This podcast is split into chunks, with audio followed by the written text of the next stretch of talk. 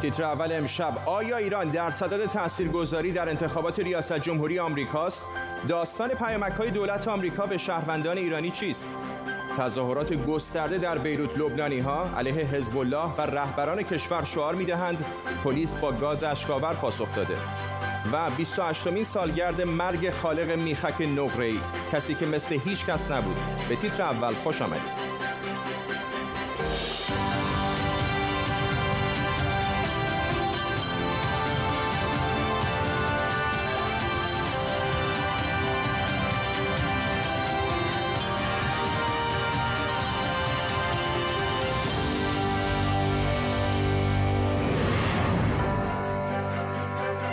سلام بر شما. پیش از شروع برنامه اجازه بدید بریم به بیروت. تصاویر زنده داریم از این شهر آشوب زده لحظاتی پیش تعدادی از تظاهر کنندگان در مرکز بیروت ساختمان وزارت خارجه رو به تسخیر خودشون در آوردن.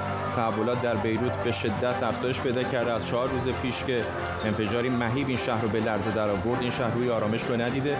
تحولات همونطور که گفتم بسیار زیاد هست. معترضان ساختمان وزارت خارجه رو به تسخیر در آوردن. در ادامه برنامه حتما به بیروت باز خواهیم گشت. جزئیات مفصل اما فعلا ادامه خبر اگر در ایران زندگی می کنید احتمال داره در روزهای اخیر پیامکی از شماره در آمریکا گرفته باشید. در این پیامک برای ارائه اطلاعات در مورد دخالت ایران در انتخابات آمریکا 10 میلیون دلار جایزه پیشنهاد شده.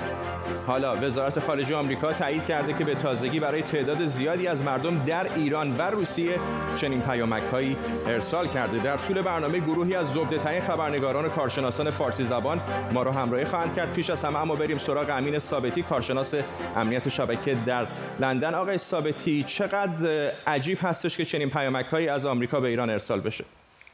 از نظر فنی بخواید نگاه کنید اونقدر عجیب نیستش چون در حقیقت اتفاقی که میفته این هست که شرکت های مختلف تو سرتاسر سر دنیا خدماتی ارائه میدن که شما می‌تونید اس ارسال کنید. حالا چه به ایران باشه چه به جای دیگه.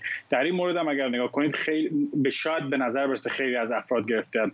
ولی در نهایت اونقدر تعداد نبوده. چرا؟ چون باید, باید مقایسه کنیم به تعداد شماره تلفن هایی که توی سالهای گذشته روی اینترنت پخش شده. مثلا شماره چند سال پیش به شماره تلفن های مربوط به ایرانسل بود پخش شده بود روی اینترنت. و خب خیلی از شرکت ها این شماره تلفن ها رو ور میدارن از روی اینترنت و بعد استفاده تجاری ازش اینم به همون داستان ربط داره. ممنونم از شما. امین ثابتی کارشناس امنیت شبکه از لندن با ما. دونالد ترامپ همچنین گفته ایران دوست نداره او دوباره رئیس جمهور بشه. با این حال آقای ترامپ وعده داده اگر بار دیگه در انتخابات پیروز بشه بلافاصله با ایران به توافق برسه. این حرفای ترامپ بعد از گزارش سازمان ضد جاسوسی آمریکا بیان شده که بر اساس اون پکن و تهران به دنبال دخالت در انتخابات آمریکا برای شکست ترامپن در این گزارش همچنین آمده که روسیه به دنبال بدنام کردن جو بایدن و پیروزی ترامپه ویلیام اوانینا رئیس مرکز ضد جاسوسی آمریکا گفته مسکو جو بایدن نامزد حزب دموکرات رو ضد روسیه می‌دونه در حالی که مخالفت پکن با پیروزی ترامپ از اون جهته که به نظر چین ترامپ غیر قابل پیش بینیه ایران خیلی دوست دارد که من رئیس جمهور نشوم ولی من اعلام می کنم اگر ما برنده شویم ما در زمانی بسیار سریع با ایران به توافق خواهیم رسید. ما با کره شمالی هم به سرعت به توافق خواهیم رسید. اگر کسی جز من رئیس جمهور شده بود ما وارد جنگ بسیار بدی با کره شمالی شده بودیم. چه کره شمالی و چه ایران دوست دارند خیلی سریع با ما به توافق برسند. ایران دارد میمیرد که با ما به توافق برسد. اما آنها در عین حال منتظرند ببینند چه می شود چون بیشتر ترجیح می دهند با بایدن به توافق برسند. اگر چین یا ایران با بایدن به توافق برسند او در عوض کشور را تقدیمشان خواهد کرد. دونالد ترامپ بود رئیس جمهوری آمریکا. آرش آرامش کارشناس امنیت ملی اینجا در استودیو با ماست. آقای آرامش یکم عجیب نیستش که دولت آمریکا پیامک بفرسته به شهروندان ایرانی که ایران می‌خواد در انتخابات آمریکا دخالت بکنه. یعنی آدم چنین انتظاری رو نداره از قوی ترین کشور دنیا که نگران نفوذ جای مثل ایران باشه. اتفاقا برعکس شما موقعی که منابعش رو دارید چرا نکنید این کارو؟ موقعی که می‌تونید در ایران در روسیه در چین به مردم پیغامک بزنید پیام بزنید بگید اگه کسی رو می‌شناسید که می‌خواد در انتخابات دخالت بکنه مطلع بکنید ما رو. نه تنها کار بدی نیست کار پیشگیر پیشگیرانه ای هست. پیش به قول معروف جل پیشگیری می‌کنه از این قضیه و نشون میده که خب بالاخره ایالات متحده از این قضیه نگرانه. ولی یک مطلب خیلی مهمه در مورد این گزارش بگم. این آقای ویلیام اونینو رئیس مرکز ضد اطلاعات کانتر اینتلیجنس ضد اطلاعات ایالات متحده سه کشور رو نام برده. روسیه چین ایران. یه فرقی که فقط هست و اینو باید در متن به قول معروف وکیلان خون این هست. میگه روسیه دارد عمل می‌کند. عمل کرده و عمل هم خواهد کرد. چین و ایران ولی هنوز این نظر رو دارن و این ترجیح رو میدن که فلان کسک رئیس جمهور بشه. خطر روسیه هنوز به مراتب بسیار بسیار زیادتره. اما چین و ایران هم بالاخره اینجا زینف هستن و بالاخره خطرناک. نیستش که دارن تلاش می‌کنن یا کردن یا نکردن. حتما بالاخره آمریکا کشور مهمی از همه دلشون می‌خواد نفوذ داشته باشن.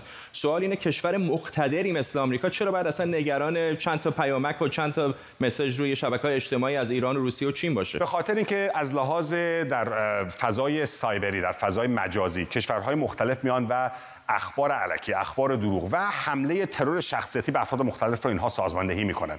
ایالات متحده که از این میترسه در فیسبوک در توییتر در اینستاگرام و در جاهای مختلف همون کاری که روسیه کرد در 2016 و, و کسایی روستوار یا از سازماندهی شده از مسکو در جای مثل مونتنگرو در جای مثل مقدونیه در جای مثل سربستان آمده بودن و این کارها رو سازماندهی می‌کردن. این رو ایالات متحده می‌خواد جلوشو بگیره. دوم بسیاری از ببینید رای, رای دادن در ایالات متحده ایالتیه. نه تنها ایالتی هر کانتی یعنی هر چند مجموعه شهر برای خودشون یه سیستم خاص خودشونو دارن. یکی ورقه رای میده یکی رو شیشه رای روی کامپیوتر رای میده یکی رایش پست می‌کنه.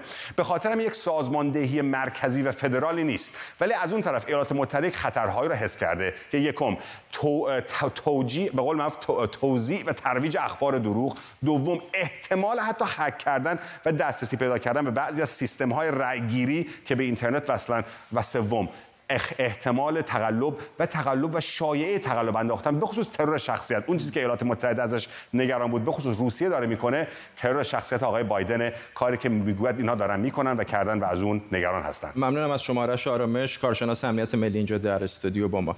جالب هست همونطور که دیدید دعوا این روزها بر سر نفوذ اطلاعاتی از طریق تاثیرگذاری روی افکار عمومیه برای همینه که بحث زیرساخت نسل پنجم تلفن‌های هوشمند هم به شدت سیاسی شده. 5G قرار زندگی ما رو راحتتر و البته سریعتر کنه. اما فعلا به موضوع مجادله غرب با شرکت چینی واوی هم تبدیل شده. امشب 5G رو زیر ذره می‌بریم تا ببینیم این تکنولوژی جدید چیه و چرا آمریکا و چین رو به جون هم انداخته.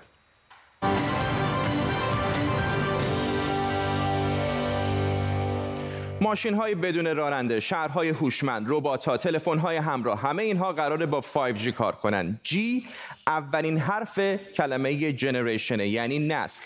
پس 5G یعنی نسل پنجم گوشی های همراه.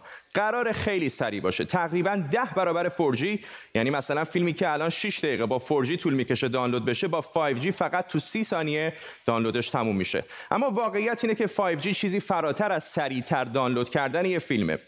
بیشتر در مورد وصل کردن اینترنت چیزها به همه. از ترموستات رادیاتور خونتون گرفته تا ربات ها و ماشین ها و هزار چیز دیگه. برای همین 5G می‌تونه همه چیز زندگیمون رو به کلی زیر رو کنه.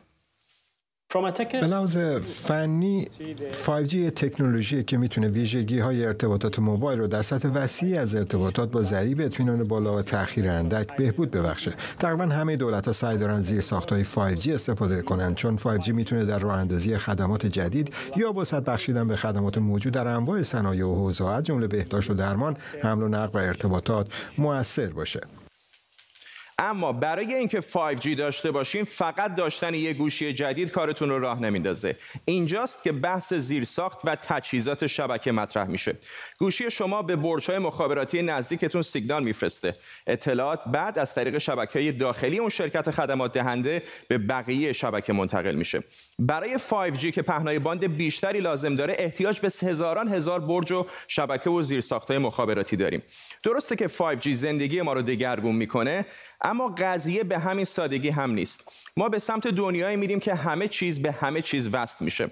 اما آیا برای امنیت این شبکه هم فکری شده؟ امنیت کلی شبکه های 5G بستگی به قابل اعتماد بودن اجزای سازنده اونا داره. ما می‌دونیم که چین یکی از پیشرفته ترین کشورها در طراحی و تامین تجهیزات شبکه های 5G کشورهای غربی نگران کانال های پشتی مخفی در شبکه و دیگر موضوعات امنیتی هستند. سه تا از بزرگترین شرکت هایی که تجهیزات و زیرساخت های شبکه ها رو تعمین می‌کنن اینان. نوکیا اریکسون و واوی از سال 2014 میلادی واوی از همه رقباش سبقت گرفته و حالا نزدیک به 3 میلیارد آدم تحت پوشش واوی هستند. حالا چرا سبقت گرفته؟ خیلی ها اعتقاد دارن چون کمک های کلان از دولت چین می‌گیره. چیزی که در بازار سرمایه داری مثل تقلب کردن توی بازی میمونه. واقعیت اینه که داده یا اطلاعات الان جای نفت رو گرفته و تبدیل به طلای جدید شده. بخشی از درآمد شرکت ها امروز از اطلاعات من و شماست. یه بخشی از جنگ امنیت شبکه هم بر سر اینه که اطلاعات یا داده ها دست کی باشه. ولی حالا این قضیه واوی و امنیت چقدر جدیه؟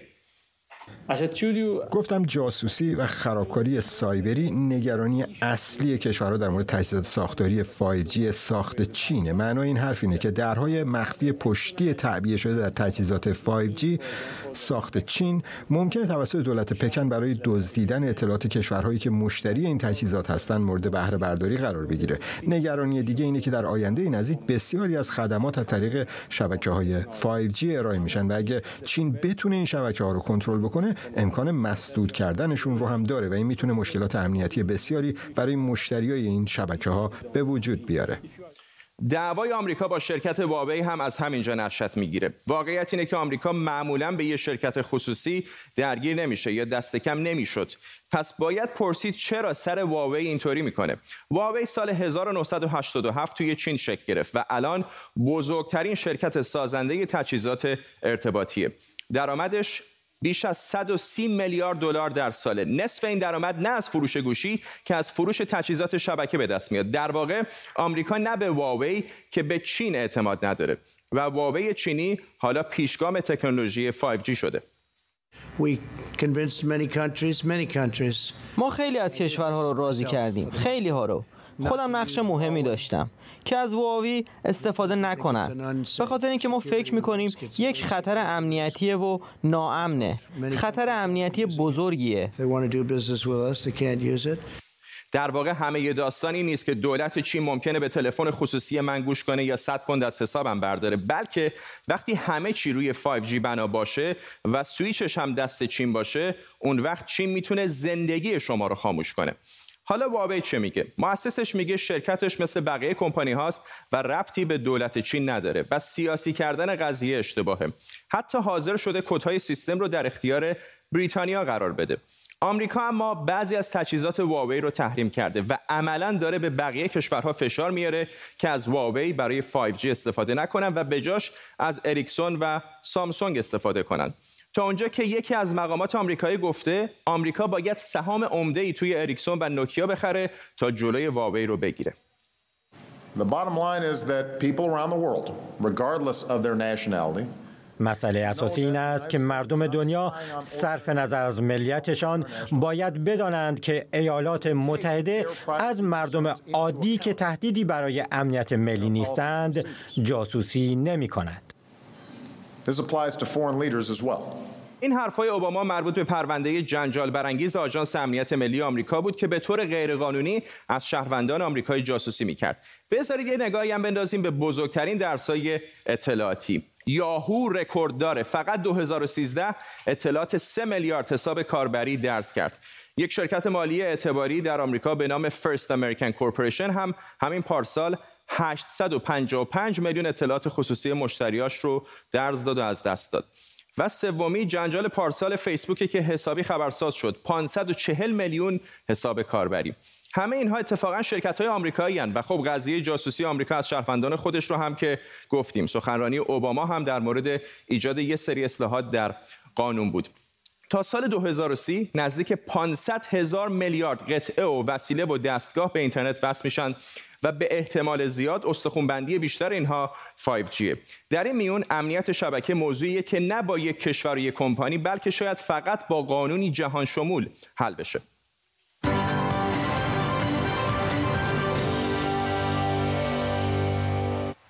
اجازه بدید بریم به بیروت. از ساعتی پیش تظاهرات گسترده‌ای در مرکز این شهر به پا شده.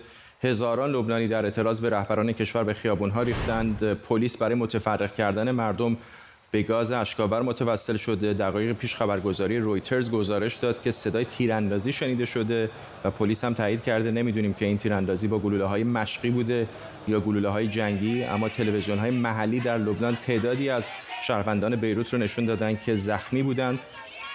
تعدادی از تظاهر کنندگان ساختمان اصلی وزارت امور خارجه لبنان رو که همین الان روبروش رو می‌بینید به تسخیر خودشون در آوردن و گفتن این پایگاه اونها خواهد بود از این جا به بعد. تظاهرات گسترده در نقاط مختلف بیروت به خصوص در مرکز شهر در جریان هست. مردم کلافه هستن از رهبرانشون. به خاطر اتفاق چهار روز پیش که حتما در جریانش هستید انفجاری مهیب بیروت رو به لرزه در آورد و بخش گسترده از این شهر رو منهدم کرد در واقع. رضا شهروند ایرانی ساکن بیروت از همین شهر به ما پیوسته. آقای رضا می‌دونم که محل سکونت شما فاصله داره با این محل تظاهرات ولی می‌خوام اینو ازتون بپرسم که الان چهار روز بعد از این انفجار مهیب چقدر زندگی عادی بازگشته به بیروت؟ ببینید به طور خلاصه اگه بخوام بهتون بگم می‌تونم بگم مردم سه وضعیت روانی مختلف رو در طی این سه چهار روز تجربه کردن. اول با بخت شروع شد. بعد وارد فاز ماتم شدن و الان واقعا مردم خشمگین هستن از اتفاقی که افتاده. روز بعد از انفجار من خودم خیابون ها و مکان هایی که خودم قبلا در واقع تو ساعت های مختلف می‌رفتم می‌دیدم یا استراحت می‌کردم که اتفاقا نمادهای شهر بیروت هستن رو دیدم. باور نمی‌کردم اون چیزی رو که می‌دیدم به چشم. در واقع تمام اونها تبدیل شدن به تلی از خرابه های ساختمان ها و شیشه خورده هایی که از زمین و زمان این در واقع مکان ها به داخل خیابون ریخته.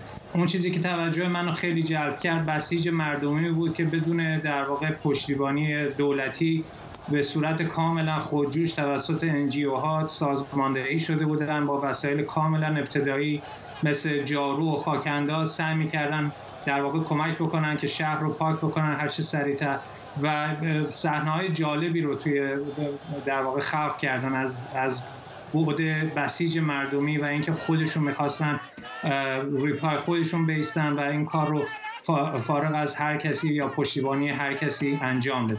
ممنونم از شما رضا. از بیروت با ما همونطوری که آقای رضا هم اشاره کردن مردم به نظر کلافه از رهبران کشور میان و سعی می‌کنن که کنترل به دست خودشون بگیرن. آنچه می‌بینید تصاویر زنده است. از بیروت به نظر تظاهرات همچنان رو به افزایش هست. گاز اشکاور شلیک شده در مناطقی در گوشه از تصویر آتش سوزی می‌بینید. مردم کمی پیشتر به ساختمان وزارت خارجه لبنان هجوم بردن و این ساختمان رو به تسخیر خودشون در در دقایق پیش رهبر حزب کتائب سامی جمایل هم از سمتش استفاده. تصاویر زنده رو می‌دیدید از بیروت. اگر اتفاق دوباره بیفته باز هم به بیروت باز خواهیم گشت.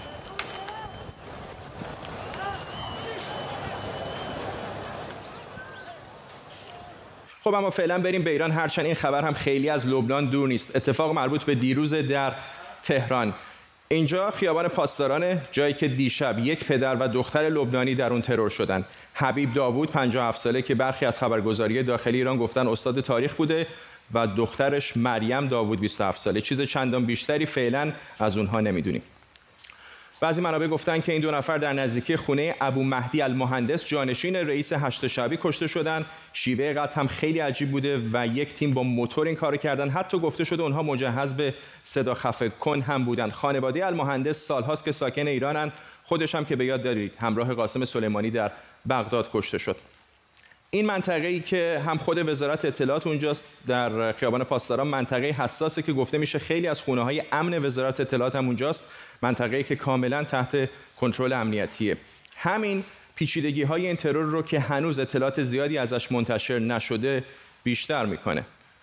بهنام قلیپور روزنامه‌نگار از پراگ با ماست آقای قلیپور یکم در مورد این محله پاسداران صحبت بکنیم که چقدر امنیتی است. اصلا چقدر چنین چیزی قابل تصور هست که کسانی با موتور بیان و دو نفر رو در روز روشن ترور کنن؟ ایام یک منطقه امنیتی و اطلاعاتی هستش. وزارت اطلاعات در این منطقه در واقع یک بخش بخش زیادی از زمین های در واقع این منطقه رو در اختیار داره. خانه های امن این وزارت خونه در اونجا هستش. بسیاری از کارمندان وزارت اطلاعات به واسطه نزدیکی به محل کارشون در اونجا سکنا گزیدن.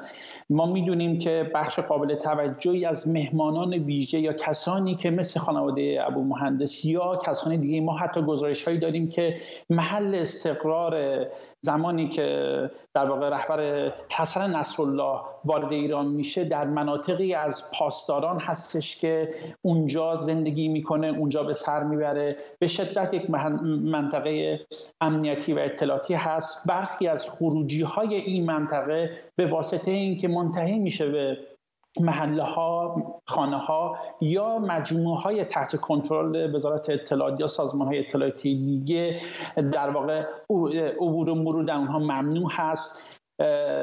دور نصب دوربین های پلیس یا کنترل ترافیک در اونجا ممنوع هست. دوربین ها تحت کنترل وزارت اطلاعات هست و جالبتر از این که این موتور اگر نهادهای امنیتی بتونن رهگیریش کنن مشخص میشه که از چه مقرهایی وارد شده از چه و چه در واقع خیابانها و کوچه هایی وارد چه مجموعه شده؟ بله ممنون از شما. بهنام قلیپور خبرنگار در پراگ با ما طبیعتا این خبر رو با جزئیات بیشتر در روزهای پیش رو هم دنبال خواهیم کرد. امروز اما سالگرد قتل خواننده مجری شاعر و هنرمندیه که خیلی از ماها حتی اونهایی که سنشون به سالهای فعالیت هنری اون نمی‌رسه باهاش خاطره داریم. فریدون فرخزاد.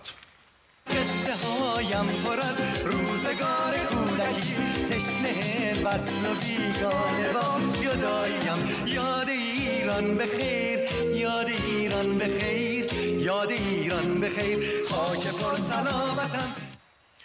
فریدون فرخزاد در دهه چهل خورشیدی به آلمان میره تحصیلاتش رو در رشته علوم سیاسی ادامه میده و همزمان به فعالیت های هنری و نوشتن شعر می‌پردازه.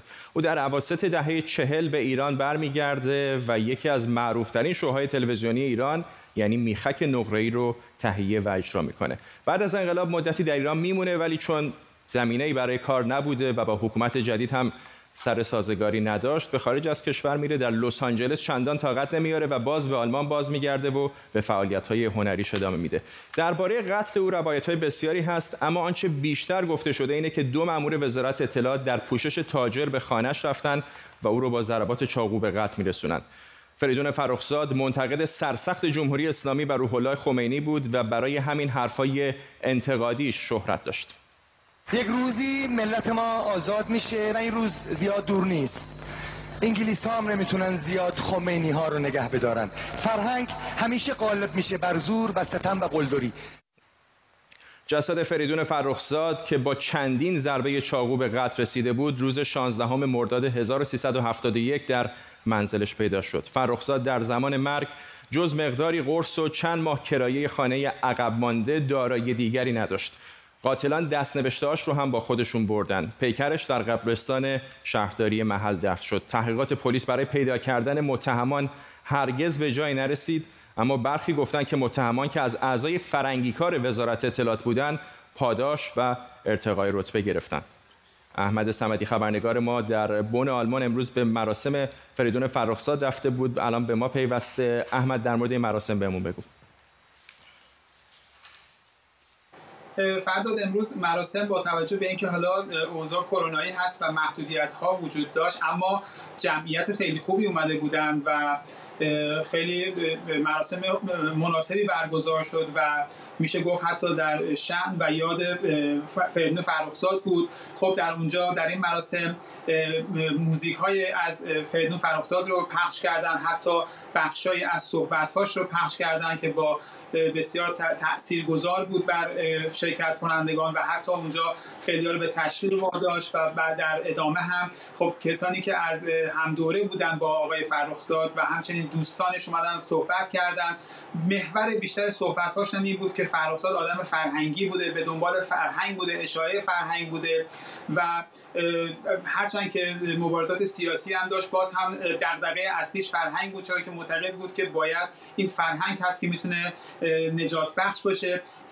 کسانی که اومدن از کشورهای مختلف اومدن از فرانسه بود از هلند اومده بودن و همچنین ایرانی هایی بودن که از شهرهای مختلف آلمان اومدن و این مراسم رو برگزار کردن که تصاویرش رو احتمالا بینندگان می‌بینن اونها رو. بله داریم می‌بینیم. ممنونم از تو احمد سمدی خبرنگار ما در آلمان. مهمان دیگری هم داریم که توییتی کرده بود در مورد خاطره از فریدون فرخزاد خانم آتوسا روزنامه نگار از آلمان با ماست. خانم آتوسا اگر برای بینندگان ما همون خاطرتون رو تعریف بکنید کوتاه در یک دقیقه ممنون میشم. سلام می‌کنم. سلام عرض می‌کنم. سعیمو می‌کنم کوتاه بگم. پدر من با فرخزاد دوست بود. من نمی‌تونم بگم آشنایی شخصی داشتم. سنم قد نمی‌داد. ولی گویا بعد از اینکه چند بار همدیگر رو دیده بودند و همیشه پدرم تنها بود گفته بود یه بارم زن و بچه تو بیار با خودت. و اینطور شد که من به خونه فرخزاد رفتم برای اولین بار. و اونجا همدیگر رو دیدیم. فکر می‌کنم خانم ایرن بودند بتی خواننده معروف خانم بتی بودند پدر و مادرشون بودن و اونجا من خیلی کوچیک بودم. شعری دکلمه کردن تشویق کردن هزار فلان اینا. و بعد همدیگر رو در آلمان دیدیم. بله. وقتی که من خودم اومدم آلمان کنسرت داشتن در نزدیک ما. ما رفتیم. من یه دیگه کاغذ دادم بهش که خانواده فلانی اونجا هستن و اومد سر میز ما صحبت کردیم و پای میکروفونم گفت که یه خاطره بی‌تربیتی از این آقایی که خانواده‌اش اینجاست داریم ولی فرصت ما به پایان می‌رسه. خانم آتوسا خیلی عذر می‌خوام از شما. ولی برنامه تیتر اول همینجا به پایان می‌رسه. تا فردا بدرود.